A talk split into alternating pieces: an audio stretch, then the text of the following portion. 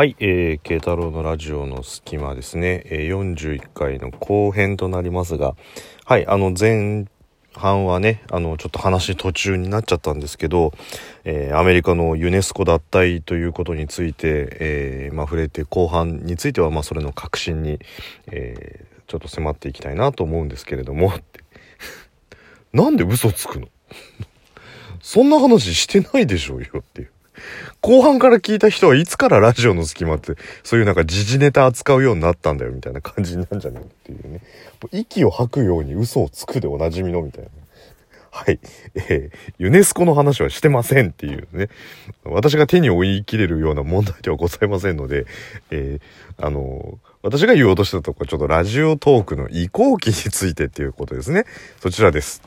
なので、あの、ラジオトーク移行期についてで終わってる方は正解です。そこからこちらに繋がるようになってますので、あの、もうちょっとお付き合いいただければと思うんですけれど、あの、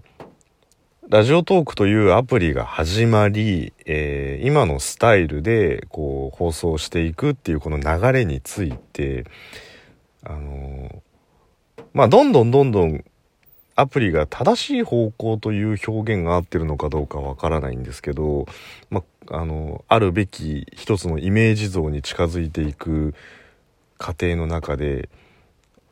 そのやはり未完成ゆえの楽しさもあれば未完成ゆえの不安さもあるのかなっていうのがあってで今日たまたまその社内の研修を聞いていた時に、まあ、これはたまたまコミュニケーションっていうキーワードなんですけどこうボールを持っていますと。で、えー、向こうに投げた。で、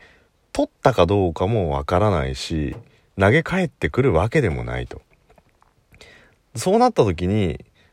あの、まあ、壁のないところに、人もいないところにボールをあなたは何回投げ続けられますかっていうような趣旨の話なんですよ。何が言いたいかっていうと、そういうことをしていれば、いつか諦めてしまいますよねと。だから、あの、自分たちも、それは受け手側になった時も反応するようにしましょうねっていう、要するに自分がボールを取るか投げ返すかしない限りは、相手もいつかは自分に対してのコミュニケーションを取るっていうことをやめてしまうっていうところですね。で、なんとなくそれを聞いてた時に、ああ、ちょっとラジオトークと通ずるものがあるなっていう、まあそのタイミングで今日、あの、うんこみゅがスタートした、しましたので、あの、あちょっと変わっていくのかなと思ったんですけど今ある既存の、えー、サービス YouTube だったりツイキャスだったりとかまあいろいろあると思うんですけど僕も全部やってるわけじゃないんであのわかんないんですけどそれはもうそういうシステムがある中に人がそこに合わせるわけじゃないですか。だから反応を、えー、自分がアップした動画について反応がないというところからどうやって反応を増やしていくのかっていうことを考えたりとかすると思うんですよね。ブログなんかも多分そうだと思うんですよね。多分最初の1ページというか1記事目を書きましたといったところで世の中の人は誰もそれを読まないと。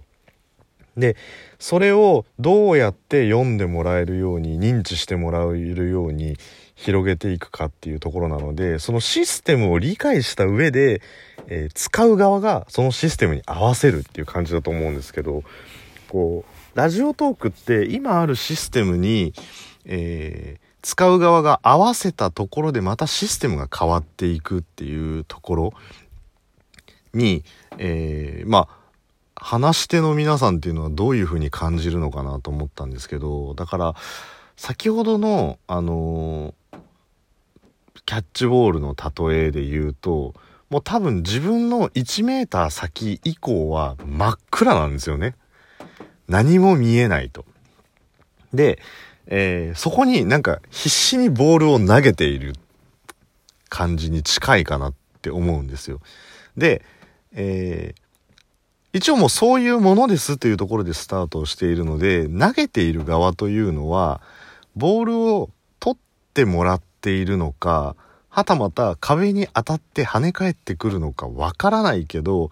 なんかそれを信じてやってるみたいな部分もあったりとかするんじゃないかなと思うんですよ。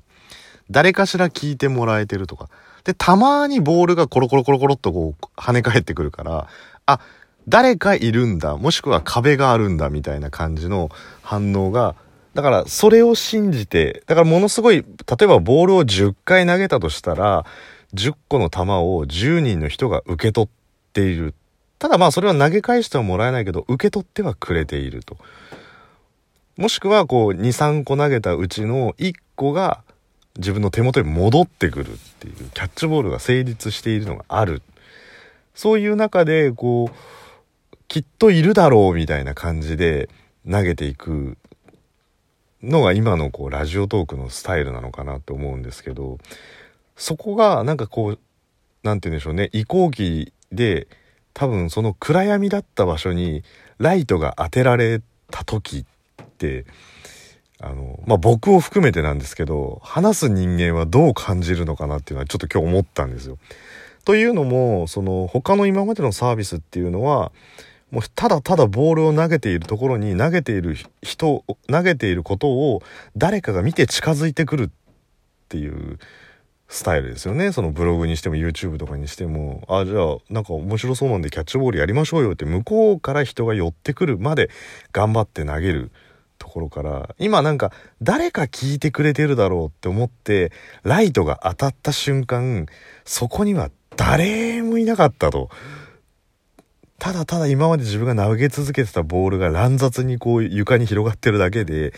誰もいなかったっていうことを認識してしまった時って自分も含めて結構ショックなのかなっていうのを感じたんですよ。だからえなんか誰か取ってくれてると思ってたのに今まで投げ続けてたボールってこんなにも誰も拾ってくれてなかったんだみたいな。本来は多分その後システムができてればそれは当たり前として認識できるんでいいのかもしれないんですけど今見えないからこそやり続けてる人たちがいや誰もボール取ってないですよっていうのを認識した時ってなんかちょっと折れちゃう人もいるんじゃないかなみたいなところを感じてたりとかして。だからこうまあ今ラジオトークってベータ版として配信されているわけでだ言ってみたら今までのそのパソコンのアプリとかもそうですけど正式版の前段階っていうことなんですよね。だからそれが正式版に移行した時っていうのが、まあ、本当の意味でいろいろ変わっていくところなのかなっていうのは思いますしだからその何か見ていますよというリアクションをなんかどういうふうに見えていくのか感じていくのかっていうことについてどうなっていくんだろうなっていうのは単純に僕は、まあ、あのビビリなんで単純にちょっと不安だなって思った部分があるんですよね。まあ、そのトーカーの人同士でこうコラボをやったりとかっていうところでそこでのこうキャッチボールのやり取りはあるんですけどそのなんか奥奥というか別のところっていうのはたくさんそれは実はボールを取ってくれてる。まあそのサイレントマジョリティな感じで反応はないものもボールを取ってる人っていうのは意外にいるのか反応はないってことはボールを取ってる人なんかいるわけないですよねっていう答えになるのかっていうのはこうこのアプリ自体が進化していくことによってトーカーが暗闇に投げているボールの暗闇の先の先がどんどんこう明るくなっていくっていうことに対する何て言うんでしょうねこう不安ではないんですけれどあのどどうなってしまうんだろうっていうところをなんかこんなに深く考えてる。僕だけかな。深くっていうか今日、はたと思ったんで、今までそんなこと感じたことなかったんですけど、たまたまその今日受けた研修と、その運営の人が番組やってるっていうタイミングがドンピシャだったんで、今日なんか、あって思ったんですけど、だ誰もボール持ってませんよって言われたらちょっとショックだなっていう、まあ単純にそれだけなんですけど、なので、そうですね。まあ、ど、どういう、まあ、多分そういうことも含めて、いきなり、こう、ドンってなるんじゃないとか、その運営側の思いそのアプリを変えていくことに対する思いとかっていうのってやっぱり文章とか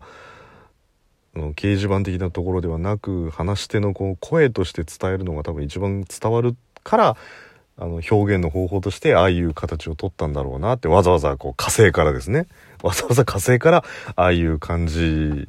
のあの表現方法を取ったんじゃないかなっていうふうにあの僕なりに解釈はしたんですけどなのであの他の話し手さんはどうなのかなっていうことと、まあ、もしこれで、あの、一回も話すつもりもないし、あの、聞くだけですっていう方がいるとすれば、こう、なんか、一回、こう、自分の今日話したいこととか得意ジャンルのことを壁に向かってこう12分間話してみたりとかすると、なんかそんな感じですっていうのは 伝わるかなと思うんですよね。あの、ななて言うんだろう。うまく言えたか言えてないかとかっていうのもなんか反応はないけどやってるみたいな感じですよっていうあの疑似体験がしてもね疑似体験して何なんだって話なんですけど。なのでまあどうなっていくのかなっていうのはいよいよこのねあのリリースされてから時間が経ちそれなりの反応があった上でこうアプリ自体が変わっていくっていうことについてですねなんかいろいろ変わっていくんじゃないかなっていう。いやもう前回ね40回がクリス・ペプラーからぶっ込んでだいぶ真面目に話したな今日。だいぶ真面目に話したぞ今日は。真面目に話したっていうかたまたまちょっと研修と内容が被ったからそれについて言ってるだけなんですけどね。はい。なんでそんな感じでえー、まあ、ちょっと41回ですね。前半後半にちょっと分けてどうなるラジオトークみたいな感じでまあ僕らが考えるよりあの運営の方が話していく内容に沿って僕らが合わせていけばいいんじゃないかなっていう感じはあったんですけどちょっとそんな思いを今日はちょっと話してみようかなっていうのがすいません。ちょっと2日続けてあの話をうまくまとめられなかったので前半後半の2部構成になってしまいましたが、えー、今日もそんな感じで、えー、お送りしてきましたというところですね。なので、えー、放送できる時間も考えたいと思いますが、えー、今日はこの辺で、えー、終わりにしたいと思います。えー、太郎でした。ありがとうございました。おやすみなさい。